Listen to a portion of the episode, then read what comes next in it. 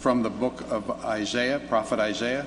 You can find that on page 600 of your Pew Bibles. We'll be reading verses 12 through 17, continuing to focus on the character of our God. Hear now the word of the Lord. Who has measured the waters in the hollow of his hand and marked off the heavens with a span? enclosed the dust of the earth in a measure, and weighed the mountains in scales, and the hills in a balance? Who has measured the Spirit of the Lord, or what man shows him his counsel? Whom did he consult, and who made him understand? Who taught him the path of justice, and taught him knowledge, and showed him the way of understanding? Behold, the nations are like a drop from a bucket, and are accounted as the dust on the scales. Behold, he takes up the coastlands like fine dust. Lebanon would not suffice for fuel, nor are its beasts enough for a burnt offering. All the nations are as nothing before him. They are accounted by him as less than nothing and emptiness. This is the word of the Lord. You could get no further from this passage we've just read together in Isaiah 40 and the current society and church in which we live, where our preoccupations very often are the exact opposite of those that we find unfolded for us here in Scripture. In our world, we are more likely to be preoccupied with another subject, the subject of self. We read about the autonomous self. We're always talking about self worth, self esteem, self expression. Like the famous ad campaign for a ladies' cosmetic, in which the key phrase was, You're worth it. You are, in fact, worth it. We define ourselves by our sexual orientation, by the clothes we wear, by the beauty or otherwise of our bodies. Sometimes we judge our self worth by our net worth. And our self appointed religious teachers are buying into the same preoccupation. Rob Bell, a familiar figure who was once evangelical and is no more, in his evangelical phase, released a number of videos called NOOMA videos, which were used with university students. In one of them, he talks about Peter walking on the water. You remember Peter's failure. He begins to sink. Rob Bell's comment was, it was a failure of faith. And Jesus was saying to Peter, You need to believe in yourself. Then you can do it. Just believe in yourself. We make ourselves, in a thousand ways, the center of the world. And when that happens, a number of other things follow in its place. First of all, there is the trivialization of life. Because as soon as you make yourself the center of your world and universe, then the universe itself begins to diminish all around you. Everything gets smaller, less significant. Nothing is solid, nothing is substantial anymore.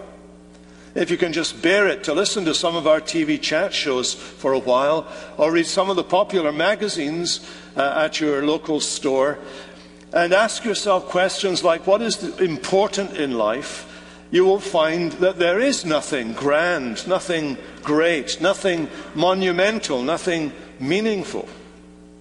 As far back as the 1980s, Milan Kundera wrote a novel entitled The Unbearable Lightness of Being. In that novel, he investigates the ambiguities, the, the ambiguities and contradictions of living in an empty universe. He follows five people, their overlapping experience of random sexual encounters. He focuses on the elements of their lives its laughter, its tears, its passions, its fears. And his conclusion is that the tragedy of life is that in the end everything vanishes. There is nothing or no one to whom we are or to which we are accountable.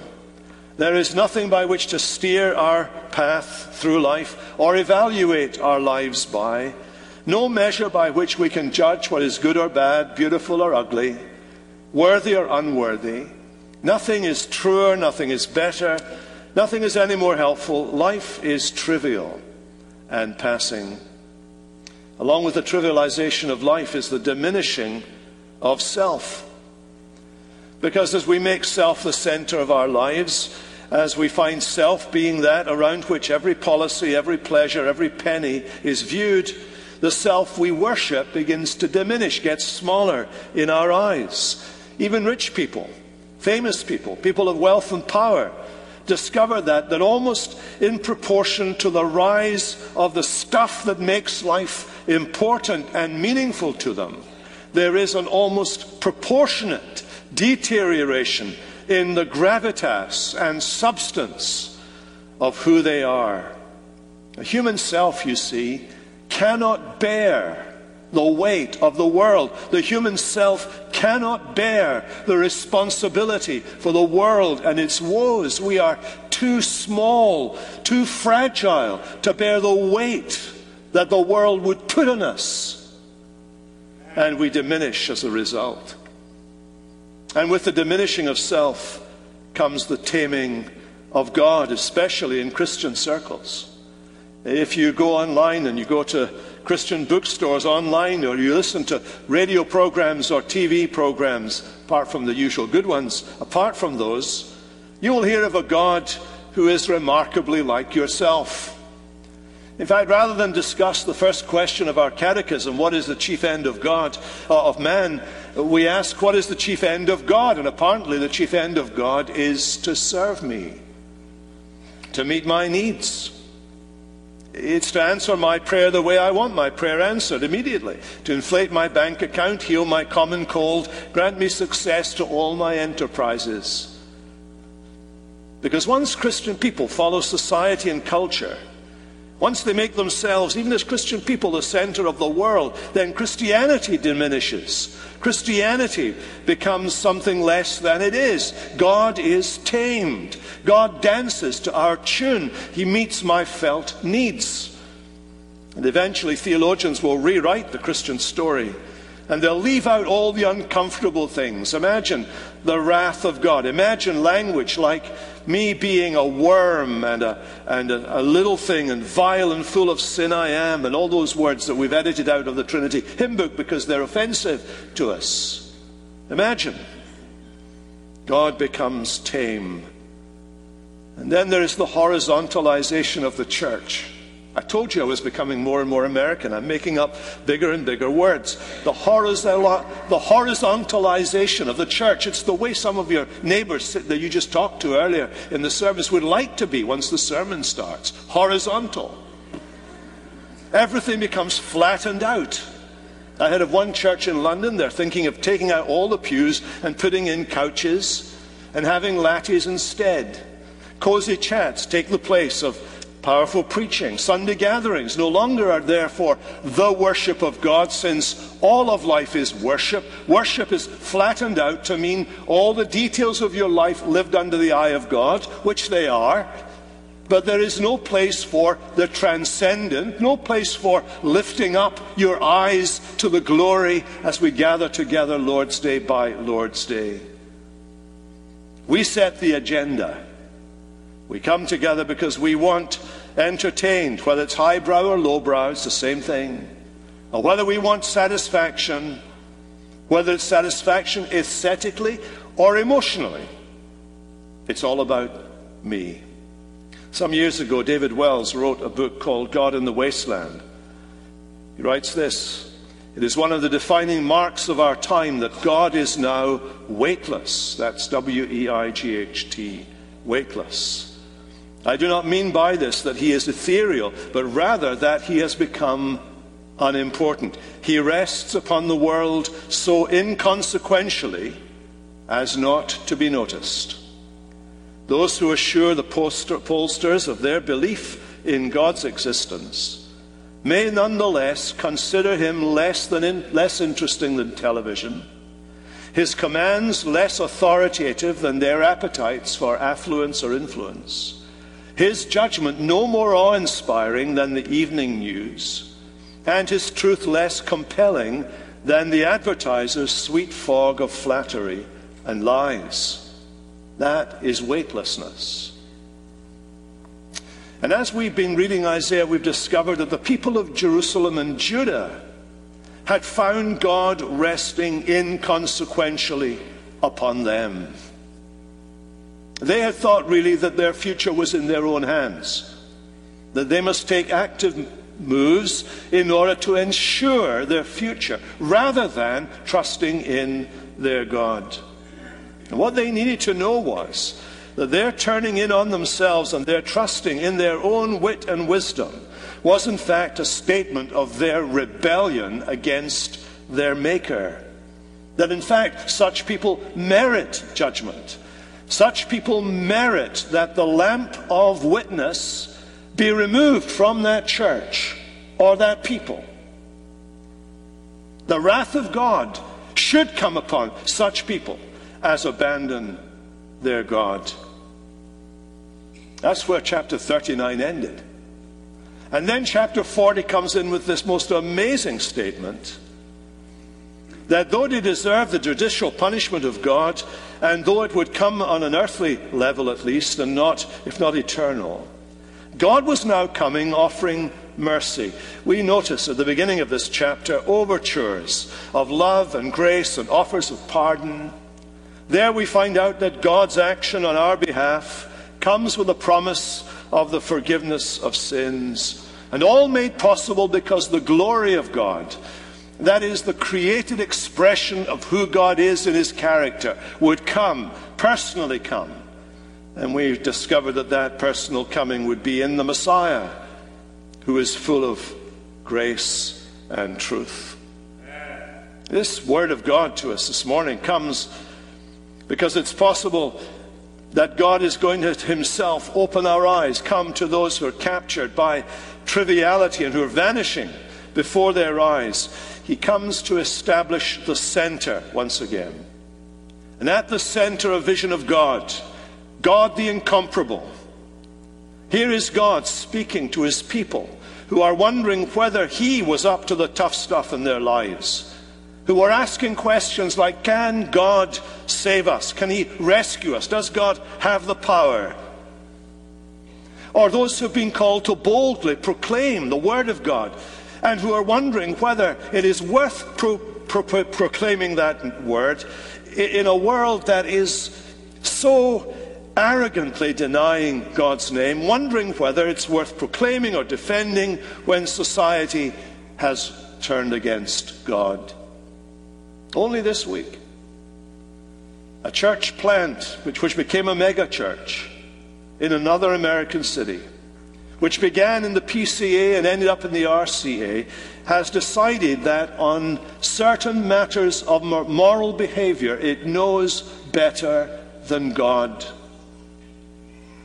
And in the most appalling way, has abandoned the faith it once professed.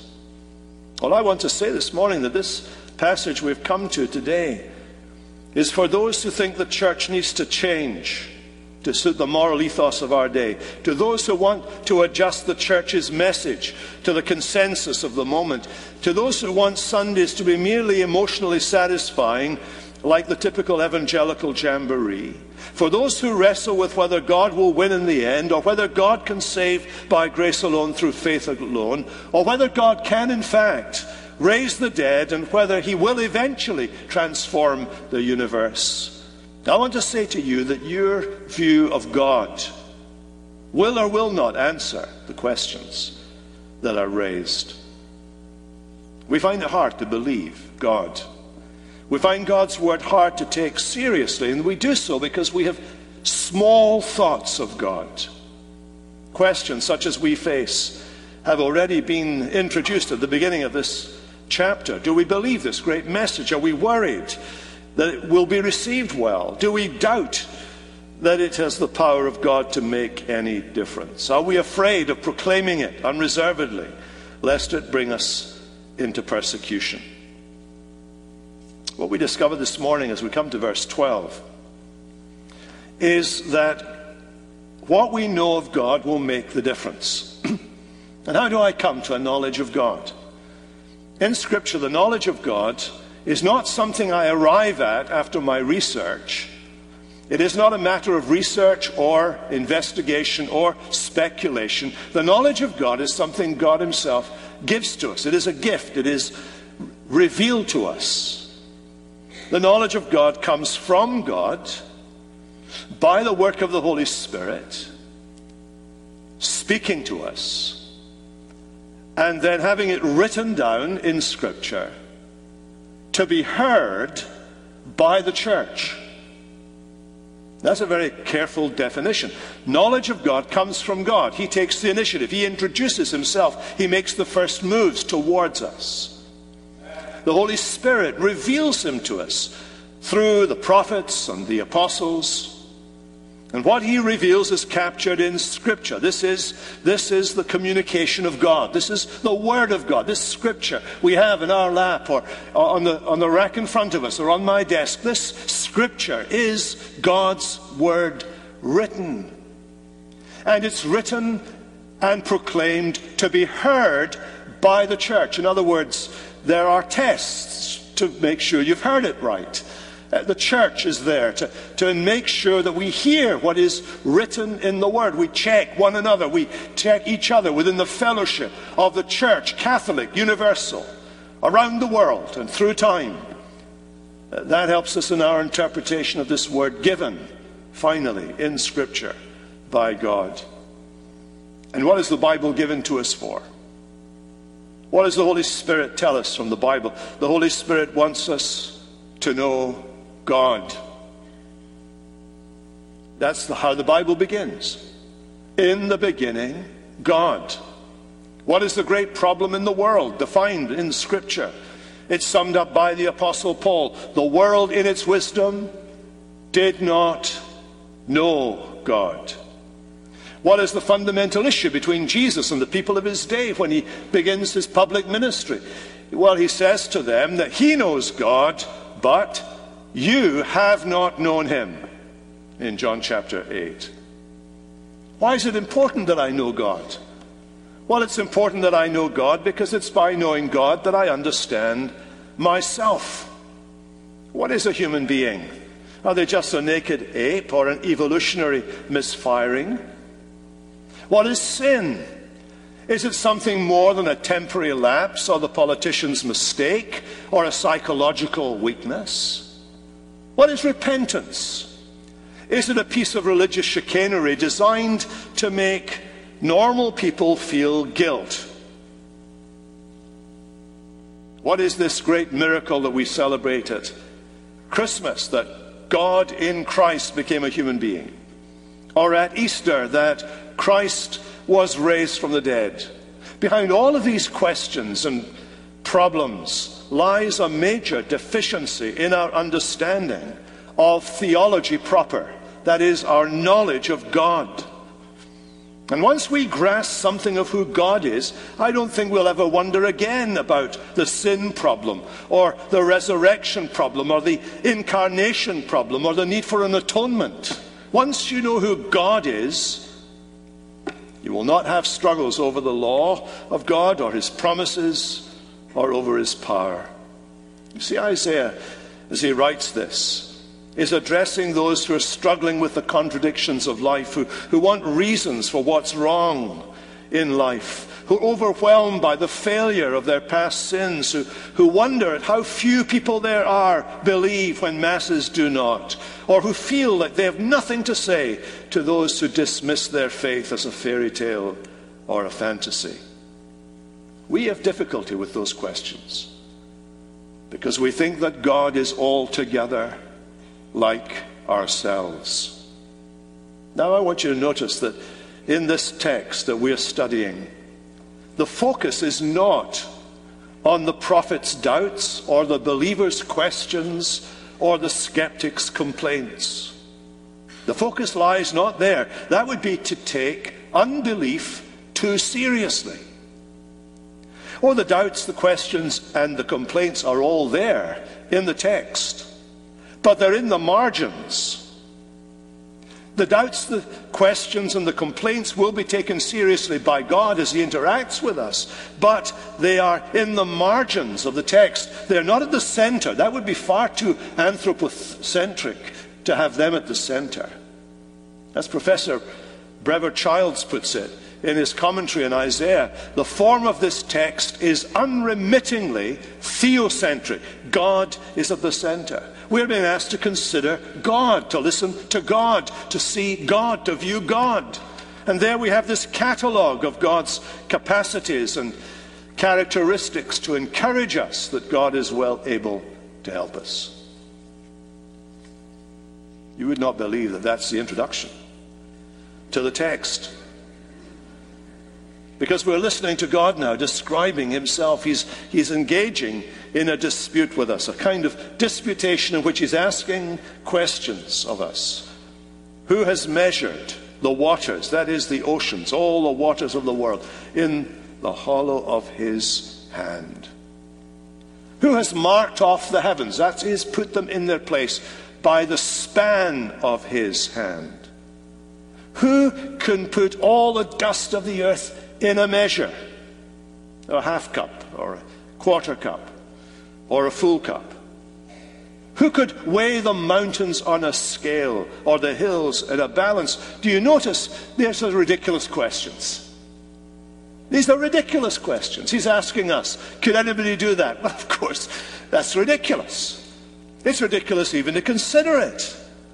And yet here is the here is God, through the prophet, piling up words and phrases that underline craftsmanship, that embrace the totality of all that there is measured, marked off, enclosed, measure, weighed, scales, balance, waters, earth, waters, heavens, dust, mountains, everything. In the hollow of his hand, marked out with the span of a hand. That's between your, the point of your thumb and the point of your little finger. God is saying, This is how I marked out where to put the universe. Can you imagine that? Which of you could do that? You could hold your span of your hand against the heavens one night and you're only going to embrace a few galaxies, maybe. Here is the God who made the universe. And the language he uses, you notice, is all the language of exact workmanship, easy, competence, effortless, power. He's asking us to look at the natural world and be amazed at what we see there. He is telling us that God is not like us. He measured out the entire universe, euphemistically, if he had a hand, with the span of his hand, a thousand billion galaxies. Can you imagine? Can you imagine that if a God had a hand, that they would fit in that space? Can you imagine? The prophet is using these verbs appropriate to a craftsman constructing an object, measuring, enclosing, weighing. The analogy with a human craftsman is absolutely absurd. That's the point. That's the point. And he's issuing a challenge. Who has? And the only answer is no one has. No one has. He's pointing us to the fact that God is not like us. Here we are this morning, and we are contingent beings. Our lives are contingent on other factors being equal having the right amount of oxygen in our atmosphere, having the right amount of gravity that we don't float off into space, the blood circulating in a certain way in our bodies, and you not being hit by a car on Spruce Street as you leave. Our lives are contingent. God is not a contingent being. His being is not contingent in anything outside of Him. The whole emphasis of the Bible is that there was a time when there was nothing else but God. There was nothing created. There was God. There was no created thing. God existed from all eternity. God is in and of Himself. As uh, Francis Turretin puts it in his, in his great dogmatics, nothing existed outside of God before creation. The world came about from nothing, supernaturally, through infinite power, as from a terminus, as from a terminus quo. out of nothing. Or Wilhelmus of a Dutch theologian, by the, it came about by the ex- exercise of omnipotent power, by a singular verbal command of God and his omnipotent will, without the least exertion. I think of my father shouting, Chinty! And my mother coming through with this cup of tea. And without any effort, there was the cup of tea in his hand. I've never been able to get Christine to do that. I wouldn't even try. God, by the power of His word, makes things that are not be, you see. That's the point. He says, Let there be light. And there was light. When we're assailed by doubts, we need to ponder the fact that God is the one who speaks and creates by his speech. When in our petulance we complain about our lot in life, we should consider the one about whom we are complaining. The heavens declare the glory of God, and the sky above proclaims his handiwork. The person who doesn't have the Spirit of God, a natural person, without the Spirit of God and therefore unable to see spiritually finds themselves offended by this kind of thing. They are anathema to Him. And yet here we have the statement of God. Francis Schaeffer was right when he said that a person cannot become a Christian unless they bow twice. Once bowing to God as Creator, and then secondly, bowing to God as Redeemer in Christ. Psalm 33. In verse 6, we read this he, By the word of the Lord the heavens were made. By the word of the Lord. This Old Testament miracle of miracles is creation. In the New Testament, the miracle of miracles is the incarnation. This is the power of God. And underlying it is the doctrine of the omnipotence, the almightiness the greatness of God's power, which is a frequent cause of praise whenever you read the Bible. You see, if you don't start here, then you never understand the gospel. If you don't start with creation. Richard Swinburne was an Oxford scientist. He wrote this The existence of a complex physical universe over finite or infinite time is something too big for science to explain using scientific explanations alone. Doing that, it would remain a brute, inexplicable fact. It can only be explained, he goes on to say, by a personal explanation. In other words, that there is some mind behind the universe. What does omnipotence mean? It presupposes God's absolute freedom to act as he pleases. You have Job saying, He is unchangeable, and who can turn him back? What he desires, that he does. Or in Psalm 115, Our God is in the heavens, he does all that he pleases. Or later on in Isaiah, or earlier on in Isaiah chapter 14, As I have planned, so shall it be. As I have purposed, so shall it stand. For the Lord of hosts has purposed, and who will annul it? God's absolute freedom to do what God wants to do. In and out, in and outside of the universe as we know it. One of the implications of this means that there is nothing too hard for God. Not only can he do what he wants to do, there's nothing too hard for him to do, which means that all things are possible for him. So when this God comes to Abraham, tells him that although his wife is barren and he's old and the two of them are really pretty aged, he's going to have a child. Uh, Abraham uh, wonders, he doubts, and, unbel- and his wife doubts. The angel says to him, Is there anything too hard for the Lord? When the angel comes to Mary, tells her of the miraculous conception of the Savior in her womb, and she says, No way, the angel says, nothing will be impossible with God. When God leads them through the Red Sea, the children of Israel, we read in Exodus 15 when they got to the other side, they sang together, Who is like thee, O Lord, glorious in holiness, fearful in praises, doing wonders? This God is power. This is God's universal, personal control of all reality, His fully present lordship in all of life, His bound, unbounded authority and control. The power of God. The power of God. And you have to see that this is all over the scriptures.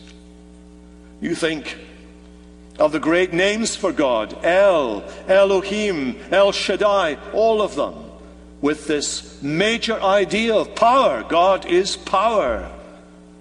Or phrases that are used of God throughout the scriptures. He is great and powerful. He is the mighty one of Israel. He is great and mighty. Great and mighty is he. He is the Lord of armies, the Lord of hosts, the ruler, the owner, the overlord, the king. You think of these titles applied in the New Testament to the great King, the King of kings, the Lord of lords, the Lord Almighty, the blessed and only sovereign. He creates, He sustains the universe, He leaves us speechless. This is what Paul is getting at when he talks about the gospel. Do you remember? He's talking about the gospel in the world, and he says this about the people of the world his invisible attributes, namely his eternal power and divine nature, have been clearly perceived ever since the creation of the world. The world has a book about God in nature. The world has a book about God in nature that it reads every day. And the book of nature tells the world God is big and God is mighty. God is strong. God is powerful. God can do anything. God is free. He is the only free being in the universe, free to do whatever he wants, whenever he wants, however he wants, as he pleases. God is great. God is great. There is nothing too hard for God. Do you believe that, Christian friend? Do you believe that? And Scripture tells us this. Because when the Lord Jesus comes into the world, he demonstrates the attributes of God. Do you remember the disciples are on that boat? Jesus comes to them in the middle of a storm. He comes to them. They're terrified they're going to die. They're afraid they're going to die. The storm has come and whipped up that little lake Galilee. It's surrounded by mountains. The wind comes down, and it becomes a cauldron of water, we're told, in the middle of a storm. Jesus comes, you remember, and he speaks. Tells the storm to be quiet. The storm stops. But the most amazing thing to the disciples was that not only did the storm stop, but the waves stopped. You take a bowl of water, you sugar it up a bit. That's a Scottish word, sugar. You kind of shake it up a bit, like this. And you'll find, you know, the water splashing all over the place. Then put it down still. It will continue to move around for some time. A storm stops, the water doesn't stop, sometimes for hours. You're still getting the after effects of waves that are being produced by the storm. Jesus silences the storm, and the lake goes perfectly still. And the disciples of Jesus are terrified. They were afraid of the storm. They're terrified about Jesus. Why? Because flooding into their mind come these psalms that they had been singing in their synagogues and in the church services of their day. And as they've been singing these songs about how it's only God who silences the storm and calms the water. They began to realize that this one they were getting to know had the very attributes and qualities that only God Himself has. And no wonder then that the gospel is all about God. Paul, when he's writing to the Ephesians, begins by saying, Blessed be the God and Father of our Lord Jesus Christ. What is the gospel? He says in 1 Timothy, it is the glorious gospel of the blessed God. What is the function of the gospel? It is that he might reveal to us the light of the knowledge of the glory of God in the face of Jesus Christ. And who is Jesus Christ? He is the radiance of the glory of God. He is the exact imprint of his nature. He upholds the universe by the word of his power. And all of this, my dear beloved friends, is this. If you're a Christian person, this is the message of Isaiah 40. This God is for you. He is for you in that He is on your side, and He's for you. He makes himself available to you in Christ. He comes with his promises, do you see? He comes with his promises and repeats those promises over and over again to us. If God be for us, who can be against us? Greater is he that is in you than he that is in the world. There's the reality. This God is for you. It is by the power of this God, as you read the New Testament, that God raised Jesus from the dead. It is by the power of God that He brings you to saving faith and that He strengthens you in your faith.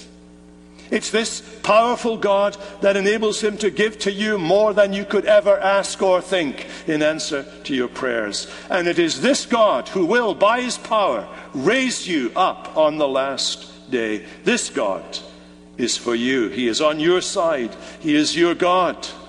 He is your God. This is our God. Don't think small, miniature thoughts of God. Think of those hundred thousand galaxies that He measured with the span of His hand.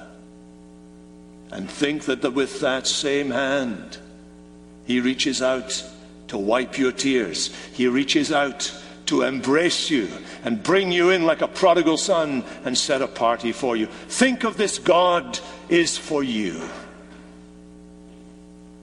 For you. Somehow or other, self diminishes. God is great. Let's pray. Father, we pray that you would lift up our eyes to behold you in all the greatness of your omnipotent power. You are not like us, which makes it all the more remarkable that in Christ you took on our humanity so that you could be with us in a physical, created way. Be with us. That's an amazing part of the gospel. And we pray that today you'd help us to get our heads around those two realities. We ask it in Jesus' strong name. Amen.